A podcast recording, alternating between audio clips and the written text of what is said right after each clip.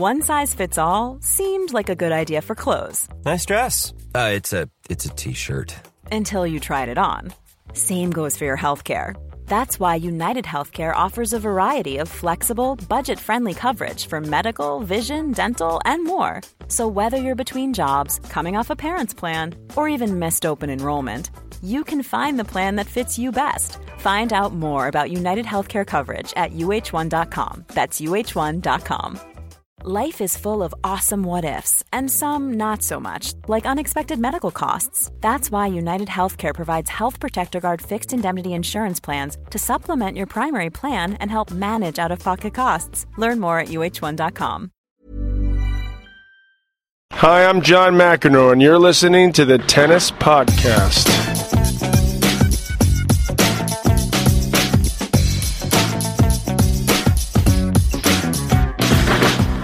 Well, hello and welcome to the Tennis Podcast, the first edition of 2014. And the new tennis year is upon us. We are a day away from the Australian Open, and Catherine Whitaker and myself, David Law, are ready to get cracking with plenty of tennis chat. Catherine, how are you doing? It's the middle of the night where you are in, in the UK, isn't it? Well, it's beautiful outside here in Australia. Oh, well, uh, lucky for you. My, how the tables have turned.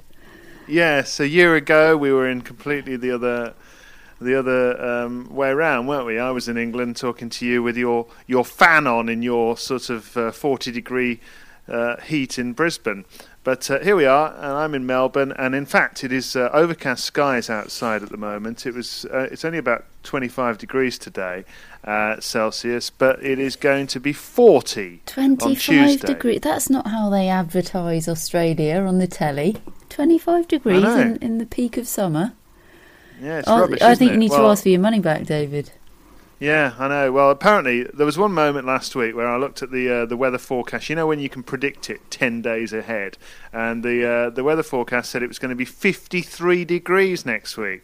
Whoa, whoa! I've never. I don't think that that's actually possible. I, I think if I if I was in 53 degrees, I don't think I would exist anymore the day after.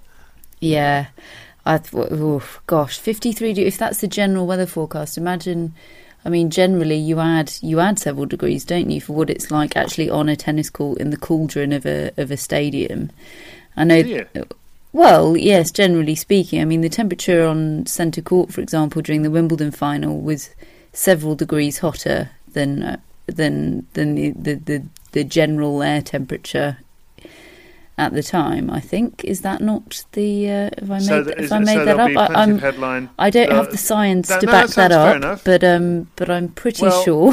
you, you, you're one of those who, who, who, for scientific purposes, puts a frying egg on the uh, on the court, aren't you? Oh, yeah, yeah. To just to just prove it. Yeah, yeah. There, there are scientific yeah. reasons for that. It's not just because someone fancies an egg at that particular moment.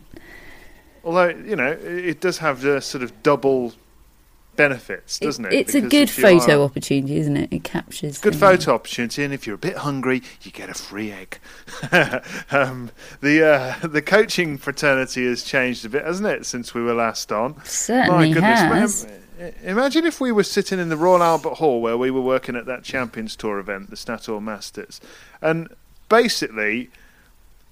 The, the half the field has become coaches there, and and then the, we've added a few more on as well. I mean, crikey, Boris Becker and Novak Djokovic. Let's just run through them. Boris Becker and Novak Djokovic, Goran Ivanisevic and Marin Cilic, Andy Murray with Ivan Lendl has been going on for a couple of years. Uh, Stefan Edberg with Roger Federer, Sergio Bruguera and Richard Gasquet, Kei Nishikori with Michael Chang. It's all happening. Andy Murray, trendsetter extraordinaire. Do, how much do you, how much do you buy into that? Do you think that that is why these other guys have got involved because Lendl has started a trend? Not exclusively, but in large bit, in large part, yes, I do. Absolutely. I mean, what Do you think the Champions Tour players were a bit jealous? The sort of you know the Boris Beckers. I think possibly there's been a bit. Uh, I, I'm I'm uh, I'm guessing here, but I think quite possibly there has been a bit of proactive movement on their part. I think possibly they have seen that and they have put a few calls in to say, you know, I'm interested. If anybody, if anybody out there in in at the top of the game does want a former champion giving them some input. I think possibly there has been some of them putting in a few calls. What do you think? Yeah, no, I, I, I, I mean, I, th- I definitely think if people were uh, subsequently asked, I mean, I remember asking Martina Navratilova in a match I did uh, for Five Live at the U.S. Open. I asked her, you know, we we're watching Andy Murray. I said, if you know, there's Ivan Lendl, somebody from your generation, and he's had such success with Murray. He seems to have got a lot out of it. Would you like to do the same? And she was she was absolutely adamant. She would love to. You know, she would love to work with a top player, but it has to be the right player. And and I do think that that it has opened the eyes of the former players to how much fun or how much of a challenge it would be to work with a top player and see if they can have an impact, see if they have something to pass on. Um, Absolutely. I mean, it, it, makes total sense to me. I mean, you and I have have first hand, well, I suppose second hand experience of how difficult retirement can be for players, and certainly how difficult the transition into retirement can be for players. Not just in tennis, I'm sure, but obviously that's what we've experienced. Um, and I'm not saying they're all going to rush into it straight away. I think you know there's obviously going to they're obviously going to still large a lot of them need that time away from tennis. But I think possibly what's put them off considering it in the past is the travel, isn't it? They don't want to be on the road yeah. 30 weeks of the year anymore. But then a lot of these arrangements do seem to be whether formally part time or certainly not 30 week a year you know, week in, week out at every tournament arrangement. Certainly, uh, I, I think Bruguera and Gasquet, and certainly um, Nishikori and Chang are both sort of part-time arrangements, aren't they? So yeah, uh, and so, and so so is Edberg and, uh, yeah. and Becker as well. I mean, Be- I think Becker's signed up for twelve to fourteen tournaments, sort of sort of thing, and I think Edberg has has said something like ten. Yeah, um, which which sounds about. I mean, you know, we know it, we know Stefan Edberg quite well, and I mean, he's a he's a he's a very serious family man. He's he's got his own business. He doesn't need this, does he?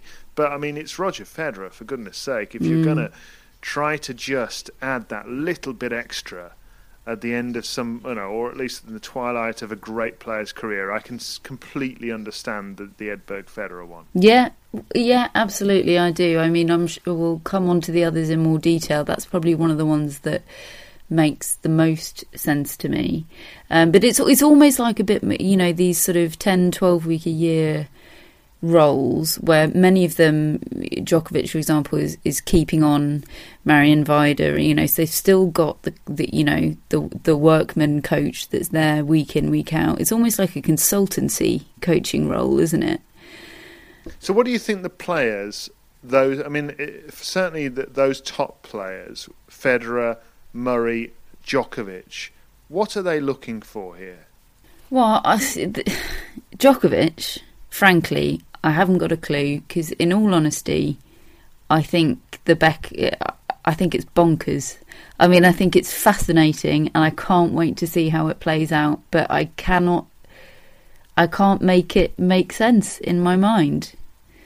Djokovic and Becker, I can't. It it it two plus two equals five there for me. Hold on, Boris Becker's won six Grand Slam titles. Yeah, but okay. So Murray teams up with Lendl. He's he's got he's evidently got all the skills. What's missing is is the extra one percent that makes somebody a champion. He he gets a Grand Slam champion on board to essentially teach him how to be a champion. Um, yes, I'm I'm I'm sure there's been some technical coaching, strategic coaching, all the rest of it, but essentially that's what it is.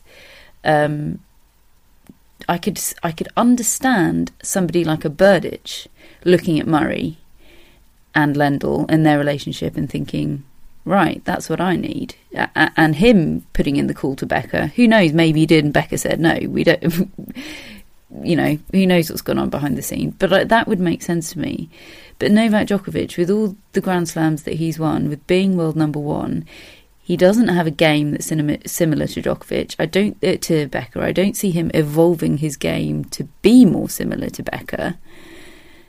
Or how Becker used to play. You know, he went through that phase where he had the volley coach. He had Mark Woodforde on board, didn't he, for the volleying coaching? So I don't see it as a a technical or tactical move, and he doesn't need anybody to teach him how to be a champion. So maybe he just feels it would reinvigorate him a bit and be fun and exciting. But don't I... forget, don't forget though, in 2013, Catherine, Novak Djokovic lost two of his big, no, in fact, three of the biggest matches he played in the year, and and a and a and a, a world-beating, all-time great year became a good year in his. I mean, okay, we're talking relative levels here, but Djokovic won Australia, then he lost an incredibly close match in the in the final throes to to to Rafael Nadal. Then he lost the Wimbledon final. Then he lost the U.S. Open final. Yeah. How would so, how, how, would Boris Becker prevent that from happening? How psych- I mean, psychological levels, mental mental strength. You know, um, I don't know. I, mean, I, I don't exactly I didn't know see the details, any... but but he, he's a, he. You know, Boris Becker has a presence when he's in the room. He has a presence. When he looks you in the eye, he's frightening. Um, there's something about him that he is a champion himself. Who, who's to say that by having the conversations they're going to have, that Djokovic can't just tap in to that extra one percent himself that would have given him those three Grand Slam titles that he ended up losing out on? Absolutely, and and and Djokovic knows himself better than I do. Um, so of course, I, am of, of, course I'm not ruling out the possibility that it could help. I'm just saying, uh, you know, with my the way I see it from the outside is that that's not what that that wouldn't have been what I'd have thought he needed, and certainly my my reaction when I saw that news was was shock, shock. I mean, excitement. It, I think it's brilliant, but um, it it uh, great fun. Yeah, great fun, absolutely. It? It's, yeah. certainly intriguing. I tell you what, I'll, I'll, be honest. I've been playing devil's advocate because although I think those are all legitimate arguments that I that I've put forward there as reasons why he's probably gone this direction, and I think they are probably the reasons. Um, but in all honesty, I don't really understand it. In as much, and it's nothing against Boris. I mean, Boris is is a great champion, and I'm I'm I'm really pleased that he's back in the sport in this in this sort of capacity.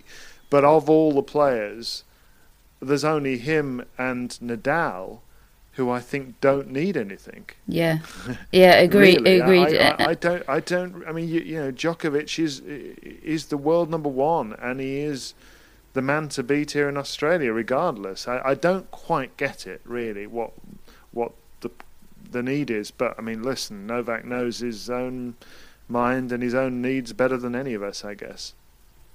Yeah, well, that's what it's come down to, and I don't, you know, I don't question his. I don't think that I'm in a better position to judge what he needs than he is himself. I'm just saying, you know, as an outsider, I, I was uh, pretty gobsmacked, and I can't. Yeah. I, I, you know, I, I can't entirely make it make sense to me, but I, I, I eagerly anticipate the unfolding of that coaching relationship, and I hope I, I, I hope Boris is sort of you know I don't know what sort of deals these guys sign, how much he'll be able to to talk. You know, I hope he is pretty open and and you know talks to you guys out there and tells you in what sort of capacity they are working and what sort of advice he's giving. Obviously, he's going to have to hold back with what he says to the media to a certain extent, but I hope we do get an insight into these sort of inner workings of, of how of how that relationship functions.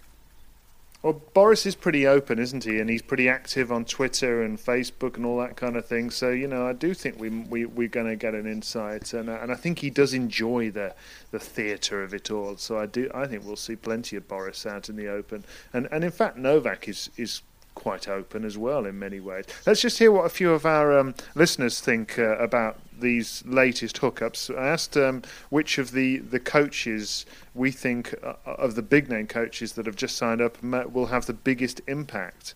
Uh, Malin Tennis says, I give Becker and Djokovic six months at the most. Um, at N Nemerov says Djokovic Becker. Not sure it will be because of Becker though, i.e. that they'll be successful, but in spite of Becker. Uh, Serious Piff says define successful. Djokovic will have the best season. I'm just not sure it will be specifically due to Becker. A bit harsh, isn't it? Uh, and uh, and here's a left field one. Uh, not a not a hookup that we have discussed at all uh, because of the the nature of the, the former champions that we've been going into. But Stephen Malloy says he likes the sound of Sloane Stevens and Paul Annacone, which has also become a, Uh, an arrangement over the last couple of months. So that that's an interesting one. I, I think I could see that working as well. Yeah, I agreed. I think that sounds just what she needs to me. Just what she needs. So, which of which of the arrangements that we've listed do you think is going to have the the biggest impact on the pupil? Becker Djok- Djokovic, Ivanisevic Cilic, Murray Lendl we, we can discount because that's that's already been shown. Edberg Federer, Bruguera Gasquet, Chang Nishikori. I I it's hard to see any having as big and as tangible and as measurable an impact as Lendl has had on Murray. For me, you know, he was an excellent player, but not a champion before Lendl, and now he is a champion, um, and um, could go on to be a world number one and and and prolific champion. Who knows? Um, so I don't see any having as as measurable an impact as that. I mean, it's really difficult with Edberg and Federer, isn't it? Because how do you? I mean, he's not going to make a Federer a better, more skilled tennis player. I don't. I'm not. I'm not sure anybody could. You know that, that that's not what he's been brought in for. My guess is that you know, Federer talks very um, passionately and movingly um, about what an idol Edberg was for him growing up. I mean, there is no doubt that um, he um, has not just respect for for Stefan Edberg, but almost hero worship. Really, you can see still see when he talks about him, he looks like that. You know, he's got the glint in his eye of that young boy watching. Stefan Edberg on the TV and thinking, "Wow, you know, that's what I, that's what I want to be." So, I think perhaps that's more of a sort of the the the reinvigoration in the twilight of his career. But I just think the impact of that is going to be so difficult to measure. Um, the others, I don't think Richard Gasquet is going to be a Grand Slam champion, and I'm afraid with his level of talent, that is that's a it's hard. It, underachievement is probably a bit hard, but harsh. I, oh, it's this is really it's it's it's really tricky. Of the I, I've dismissed Becker, Djokovic. I've pretty much just dismissed Federer, Edberg for different reasons. I do think that could be a successful partnership, though, but it's just not going to be as measurably successful as as Lendl Murray, Nishikori, Chang. Well, sh- surely, sh- surely, if Federer were to win a Slam now, that would be a measurable success. Ah, but you see, I predicted him to win another slam before Edberg came on board, didn't I? So I can't really say that. You can say that.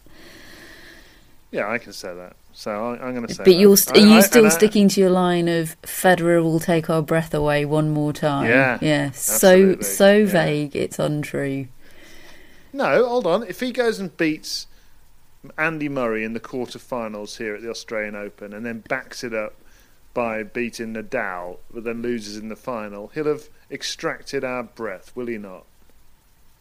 Well, exactly. That's my point. You you can claim to have had a successful prediction whether he goes on to win another slam, whether he goes on to another ten slams, or whether he just records a notable victory against Andy Murray in the quarterfinals of a slam. You win with that prediction, so it's it's sneak, Yeah. sneakily it's done. It's just smart, isn't it? Yeah. It's just very clever. I'm, you know, I'm, I'm cleverer than I look. You know. Um, anyway, so yeah, well, we're not we're not thinking too much of the success of these partnerships. Well, so far, no, but uh, they are intriguing. It's interesting. I, th- I think Chang and Nishikori could be could be very interesting. Um, yeah, very interesting. But but we, I mean, he's won Kooyong this week, hasn't he? So going going well so far. Yeah. Did you hear that Martina Hingis is doing a bit of work with Sabine Lisicki, albeit just as friends? I didn't. So that's a sort of informal partnership, is it? Because she was doing. Yeah, it, it is. Yeah. She was doing. um Wasn't she doing a bit of coaching last year as well? She was. Yeah, she was working a little with uh, with Pav- Pavlyuchenkova. Yeah, she Pavlyuchenkova, yeah, she was. But again, that was in a sort of slightly informal capacity, wasn't it? And I don't think it was hugely long lived. I think maybe she's just been dipping her toe in the waters of coaching, hasn't she? Just seeing how it suits her, trying to find the right fit. And I know she was last year at the Australian Open, she was keeping a very close eye on one of the Swiss junior players, um, sort of again not formally coaching her, but sort of a bit of a mentoring thing. So yeah, uh, she's obviously she's obviously got a serious interest in coaching. Who did you say we, we, we hadn't spoken about yet? Oh, the big one, Goran and uh, Marin Cilic. Yeah. Uh, uh, there was a great line from uh, Marin who was asked about, you know, what what uh, what he hopes Goran will bring, and he said, "Well, he's already helped my serve." And somebody said, "Oh, right, what's he done with your serve?" Uh, and and he said, "Well, he's just told me to hit it." Well, this is it with with Goran and Cilic. I think Goran is just gonna give him short shrift. Frankly, I mean, he's gonna say, I think he's gonna say, what the what on earth are you playing at? Not serving and volleying. What on earth are you playing at? You know, not using your game to its full potential. And he's not gonna he's not gonna faff around with him. He's gonna tell him exactly what he thinks he should be doing. No, exactly. And Yeah. and I I well, mean- I think that I could mean, be really think good Bob, for Bob him. Brett is, is Bob Brett is a wonderful coach, but he's a very cerebral um, coach who explains every facet of the game. And uh, I think I think sometimes somebody like Goran coming along and just keeping a couple of notes to these guys might be the way. Yeah, no, I, I think you could be bang right. I, I could. I mean, it could, it could all go horribly wrong, equally, but I could see that one. If it all just, if it all just comes together, I could see that one really working. Mm, yeah. Hey, Catherine, there's been quite a lot of injuries um, already in the season. There often is in the off season, and uh, Andres Gomez, the great uh, Ecuadorian player who won the French Open in 1990, said said to me on Twitter the other day. He said the reason is is because they're spending too much time in the gym, and he says the good thing is about all these old coaches coming back. They'll just get them playing matches and stop overtraining. Oh, I'm not sure. I mean, what what's the science behind that? I mean, what specifically in the gym? I mean, is it is it the too, nature too of much the training. Too much training in the, I don't know. I'm not in, in a position to. I mean, does he mean too much weights in the gym? Too much, too much running? Too much? Well, surely, Catherine, with your with your extensive gym schedule yourself and your big matches against your brother, you should have a, be- a decent insight here. I'm looking to you at this point.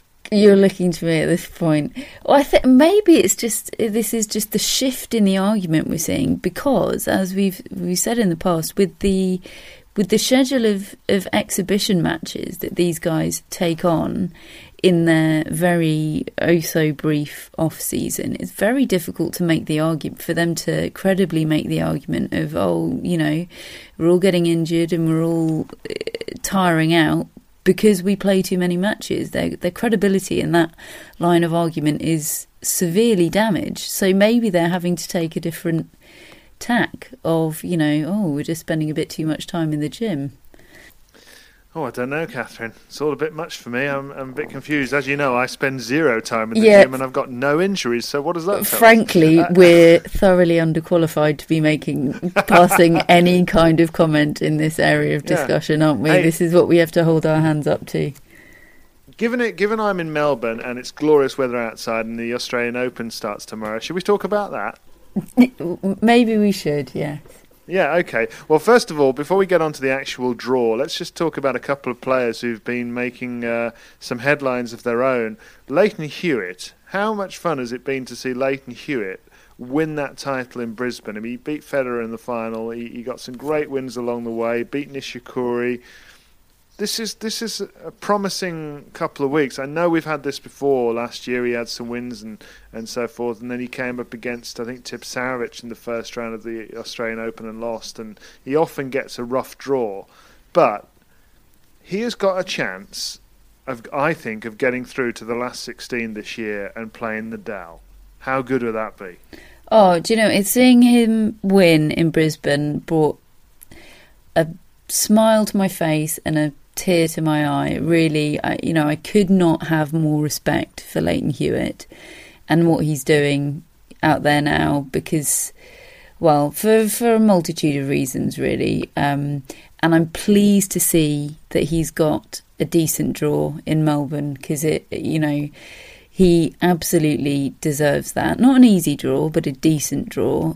Andres, He's had so many stinkers. He has had he? absolute stinkers, yeah, and- I mean, Seppi is seeded, but I mean, Hewitt is going to beat him. Yes, absolutely. Uh, yeah, I'm glad you said that with such conviction because I think so too. Um, and then he would have, we could have, isn't it? Is it Matosevic? He could have Matosevic or Nishikori. Is that right? Nishikori is uh, his potential Yeah, third round opponent. potential and again, third I- I round, mean, and then it would be Nishikori's a huge Nadal fourth round. Uh, I, yeah, I, I think I think Hewitt is going to take take these guys out. I do you know what? I think you're right, and and I'm, I would just be delighted to see that. Uh, he so deserves to have that night session fourth round match against against Rafa. This is assuming Rafa Yeah, gets past? I Tomic in round one. Uh, he just absolutely has earned that, and and I I'm so sorry. I know we're not supposed to be biased here, and sorry, Andres Seppi and everyone else that lies in his way, but I desperately want him to, to, to have that fourth round match up and to make it not necessarily win, but to be able to make a match out of that. Yeah, absolutely. I mean, Hewitt, I, mean, I always remember the one when he reached the final here in 05. He played Nadal on the way, and he, he was, I mm. think he might have been two sets to one down. It was very close, and he mm. just about squeaked past him. But, I mean, Hewitt has been a professional tennis player for more than half of his life. He's an absolute trooper, isn't he? And and for him to be the injuries he's had and just and seeing his his game become outdated before his eyes, if you like, to to to tumble from being a an utterly dominant world number one to being frankly, uh, you know, uh, not even mentioned in the conversation for, for Grand Slams really, and to stick in there and, you know, for self belief, there is there is nobody second to to Lleyton Hewitt, and I just have the ultimate respect for him for that. Yeah. Hey, you mentioned Tomic, who got to the final in Sydney, lost to my pick for the title, Juan Martin Del Potro. And uh, Tomic is. Um, did you just laugh? it, it, was- it was a, it was an involuntary snigger, is how I would have described. it. Okay, well, we'll see.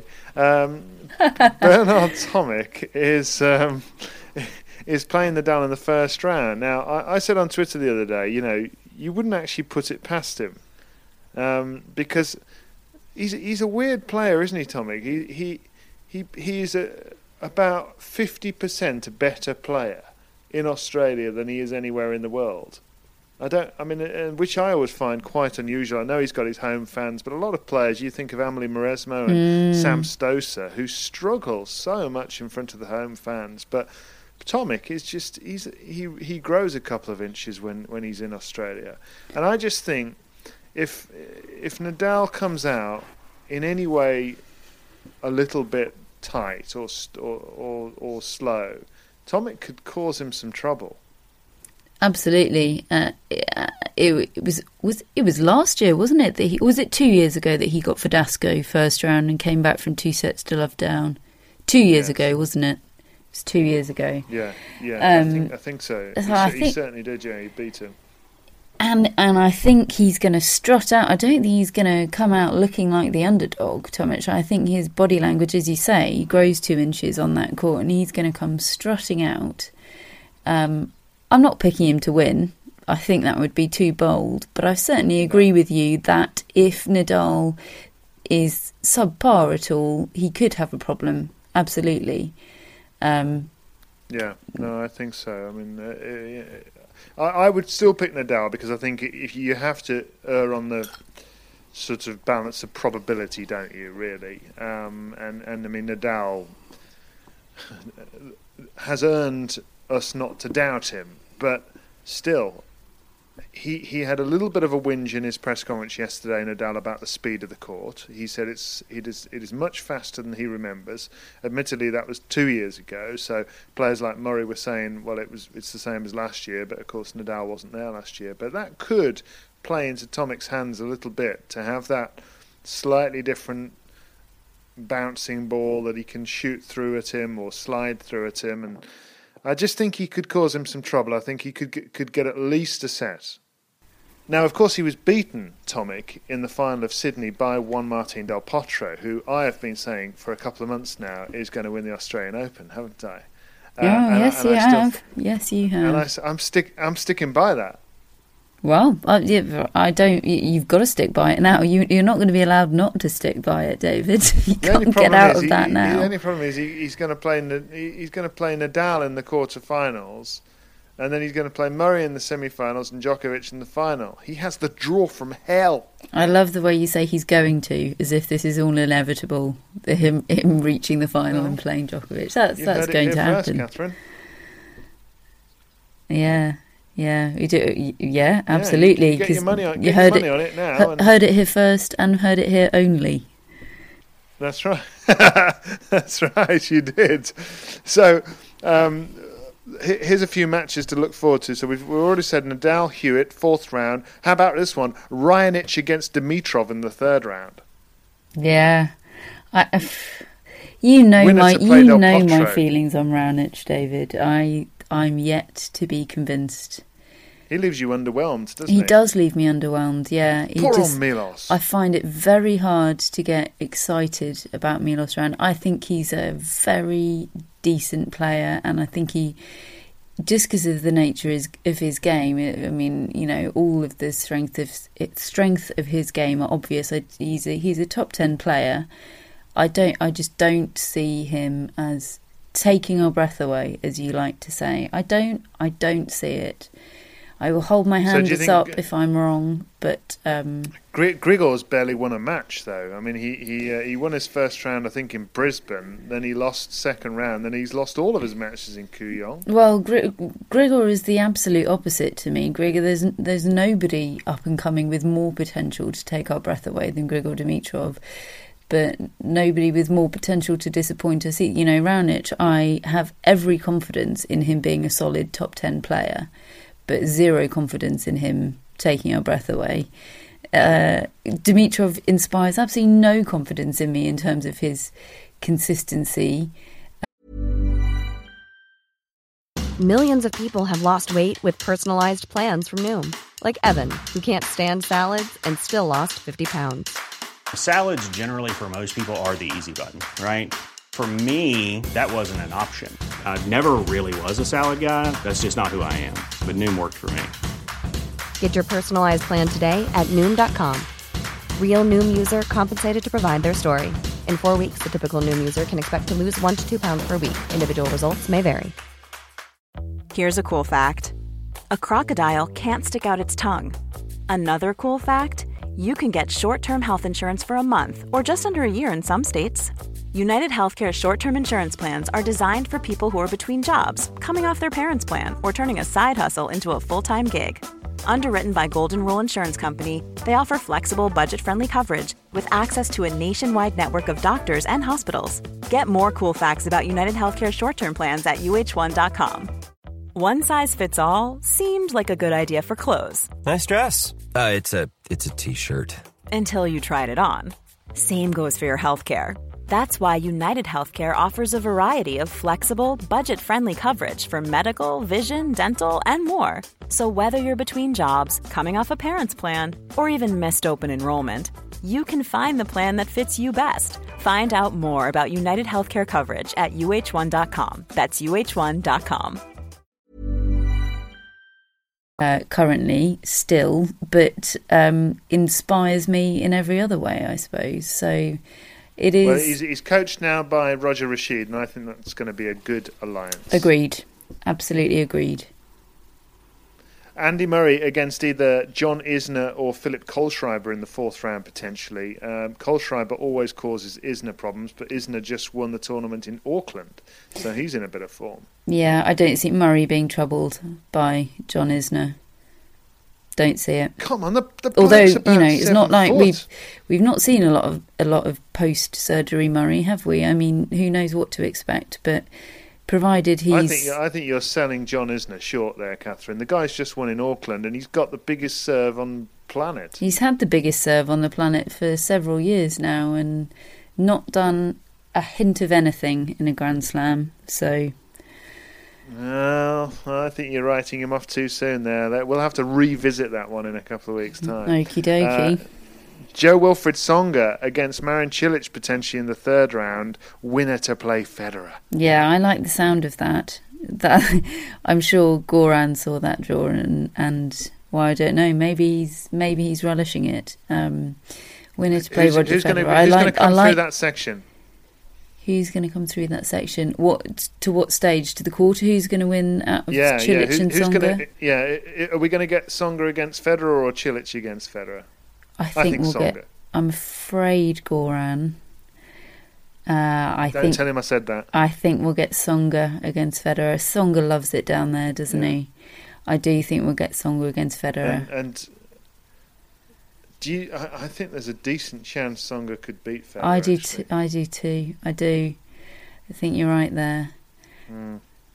But All the fireworks are in the top half of the draw, aren't they? Because the bottom half of the gr- draw is probably Berdych against Karlovic in the third round, winner to play Tommy Haas. Then Michael Youzhny against David Ferrer, fourth round. Wawrinka against Gasquet, nice backhand match that would be uh, in Hmm. the fourth round. Then at the bottom of the draw, Gulbis against Djokovic. So the bigger names are in the top half. I mean, obviously there's Djokovic, but apart from him, it's that other bracket, isn't it, of players that are below them. Well, I mean that's probably a bit unfair on David Ferrer actually. Now, now I say that. I mean he's the third seed, um, but you you you can't see Ferrer winning the title. I don't see him winning the Australian Open either. Um, I'm afraid, David. Um, but I tell you what, he'll be pleased with his draw, and if he sees himself Yeah, winning the Australian Open, he probably sees it happening this year because.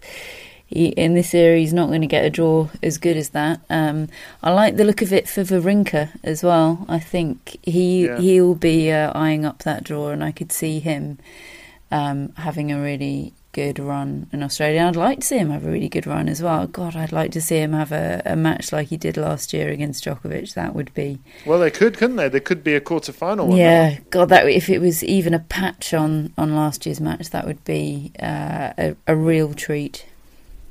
Yeah, match of the year for me that one. Yeah. Well, here are my semi-finalists, Catherine. I'm going to go with uh, Nadal against. Um, no, hold on. No, I'm not. I'm going with Del Potro against Murray. D- oh, hang on. Whoa, whoa, whoa there, David. Yeah.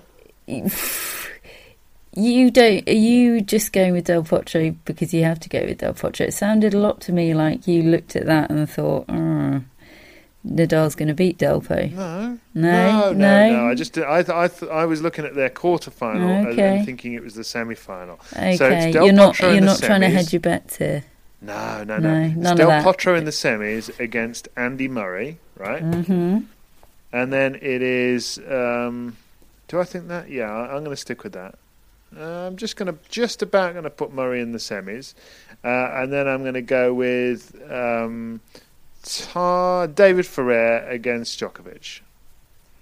Okay. Okay.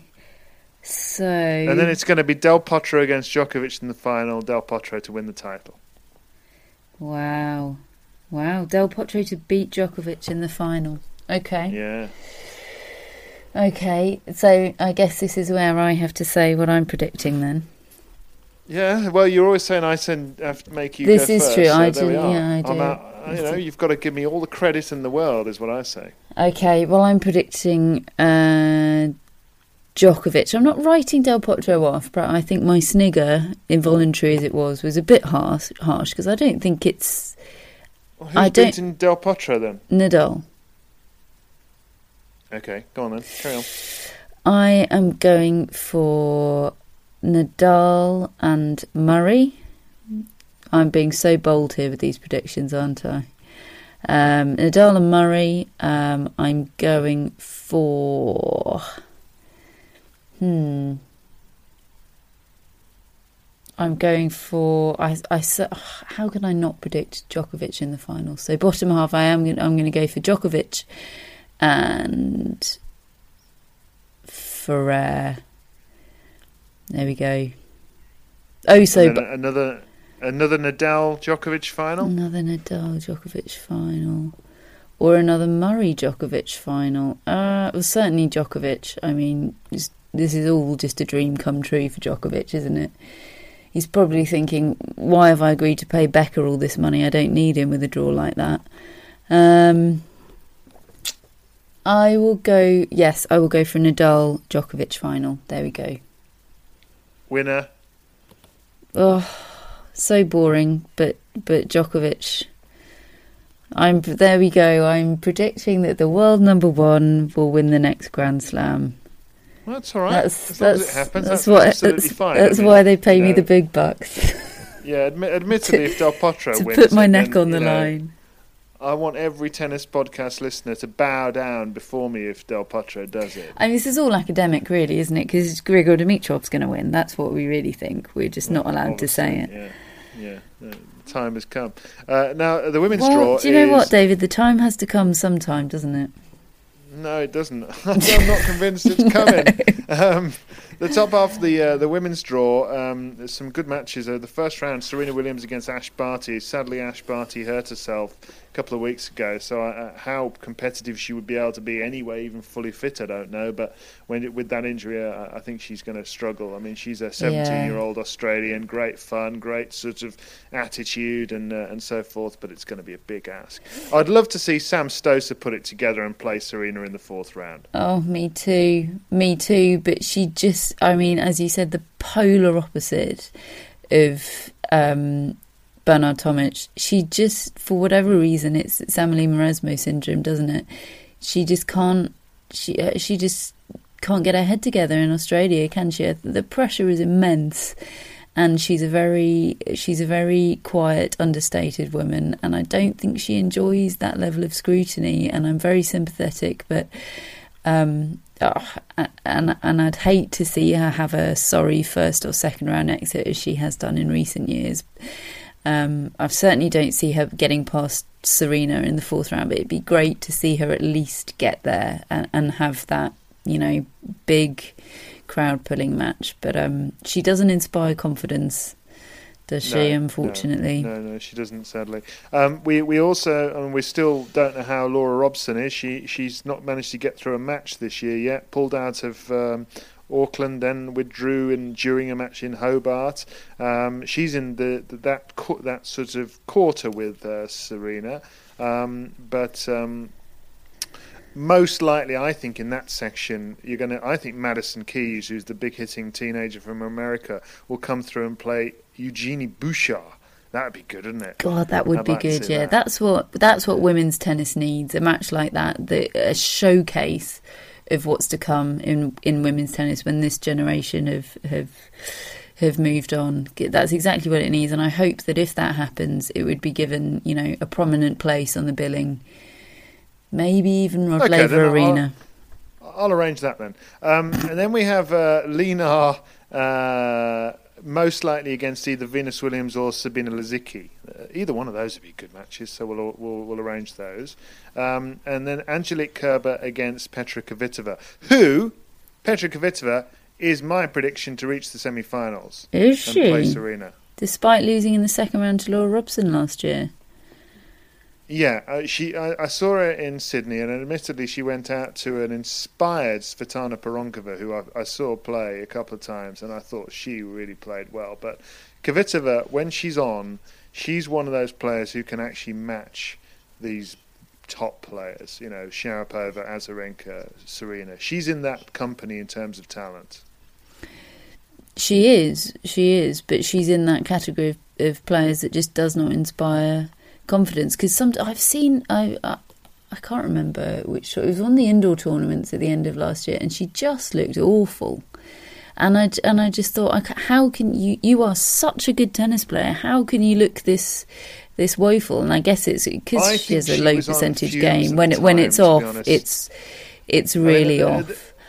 The- thing is, she won a tournament at the end of last year in Tokyo, and then I think she got to the, the semis in Beijing, and I think she was just running on fumes, to be honest, at the, at the time. Um, Which is I think she understandable, and I- fresh. I think she looks fit, and and I do think. I mean, uh, you- you're quite right about her not inspiring confidence because she has an erratic game. That's the problem. Mm, well, exactly. It's low percentage, and when it goes wrong, it gets hor- it goes horribly wrong. Yeah, no, it is. Uh, bottom half of the draw, we have uh, Jankovic against Halep, probably fourth round. Uh, Cibulkova against Sharapova. Radwanska Wozniacki, and then Sloane Stevens with a wrist injury, uh, or Kuznetsova against Azarenka. Hard to see past an Azarenka Sharapova semi for me. It is certainly Azarenka. I see. Um, she she just loves Melbourne, doesn't she? And she's probably embraced there more than she is elsewhere. You know, we've discussed on the tennis podcast that she isn't necessarily the most warmly received um, the world over for for a lot of reasons that per, uh, perhaps unfair to her, but whatever reasons they are. Um, but I really do see her without much doubt coming through her half of the draw. Sharapova, yes, I, I think she's the most likely. I don't feel quite as confident in her though as as I do in Azarenka. I think possibly a Rad- No, well, she's had the Radwanska injuries, could come through. Well, exactly. I, th- I, d- I do think there's possibly a glimmer of light for a Radwanska. Yeah, but Um, Radwanska's in Azarenka's section. That's the problem. So uh, the ones that could stop Sharapova getting to the semis, Jankovic, Halep. Ah, so uh, yes, yeah. I'm. Mm. Well, it would have to be. Who's the door open for then? In that, I mean, Jankovic is the most highly ranked, but Halep is probably the one with the little bit of an X factor about her. yeah. I mean, Jankovic. I Jankovic. I don't feel is a is a is a world world beater anymore. Um, No. So. Yeah, but I mean, I think that bottom half of the draw is Azarenka's for me. I, I can't see past her reaching the Right. final. Yeah. Okay. Well, I'm going to go for Serena in the final just because I think if she plays her best tennis, she's the best player. Simple as. And she's going to face. I think she's going to face Azarenka, and I think it's going to be a continuation of the rivalry. I think it's going to be a classic final, and I think Serena will will squeeze through it. I agree. Hooray! We agree on something. Have thought it? Uh, boring, boring. Sorry, listeners. Not to worry. Well, it's been fun. I've enjoyed it. Catherine, you better get to bed because it's about what is it, 1.30 in the morning This, there. this is the latest I've been up since I was about 17. Oh dear, I do apologise. Look what I've done, listeners. Uh, look what the tennis podcast has done to Catherine Whitaker. led Sent her off the rails. You've led me astray. I don't know. I don't know. Well, if that's why she sounds a bit tired, that's why you see. Uh, whereas I'm full of the beans of spring, full of the joys of springtime, full of beans and full of the joys. And uh, the reason is because it is sunny outside. It is going to get hot and humid here in Melbourne. Enjoy the 40 degrees on the TV. Watch them fry an egg. Enjoy the Australian Open tennis, and do listen back to us after the Australian Open. And we'll speak to you soon.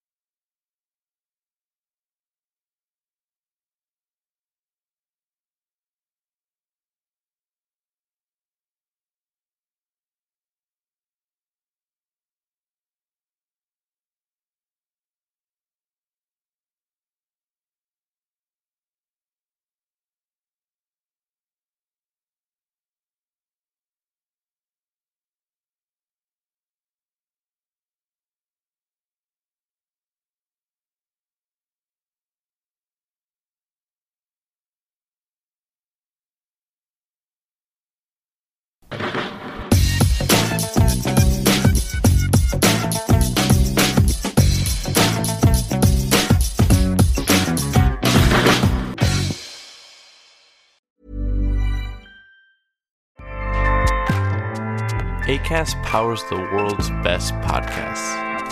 Here's a show that we recommend. Are you a reality TV junkie? Do you ever think, dang, I wish I had someone to talk to about all the trash TV that I watch? Well, look no further, garbage lover, because Reality Gaze is a podcast for you. Hello, I'm Maddie. And I'm Poodle, and we're the Reality Gaze. We talk about all your favorite unscripted shows like The Golden Bachelor, Love is Blind, and TLC's big, messy behemoth 90 Day Fiancé. And if you're driving to work, folding laundry, or just pretending to listen to your husband talk about sports, just put on the pod, and you've instantly got two gay besties spilling all the tea and reading these people for filth. So come at us, y'all. Find Reality Gaze wherever you listen to podcasts.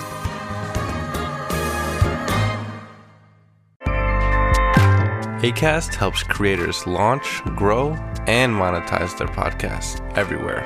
ACAST.com.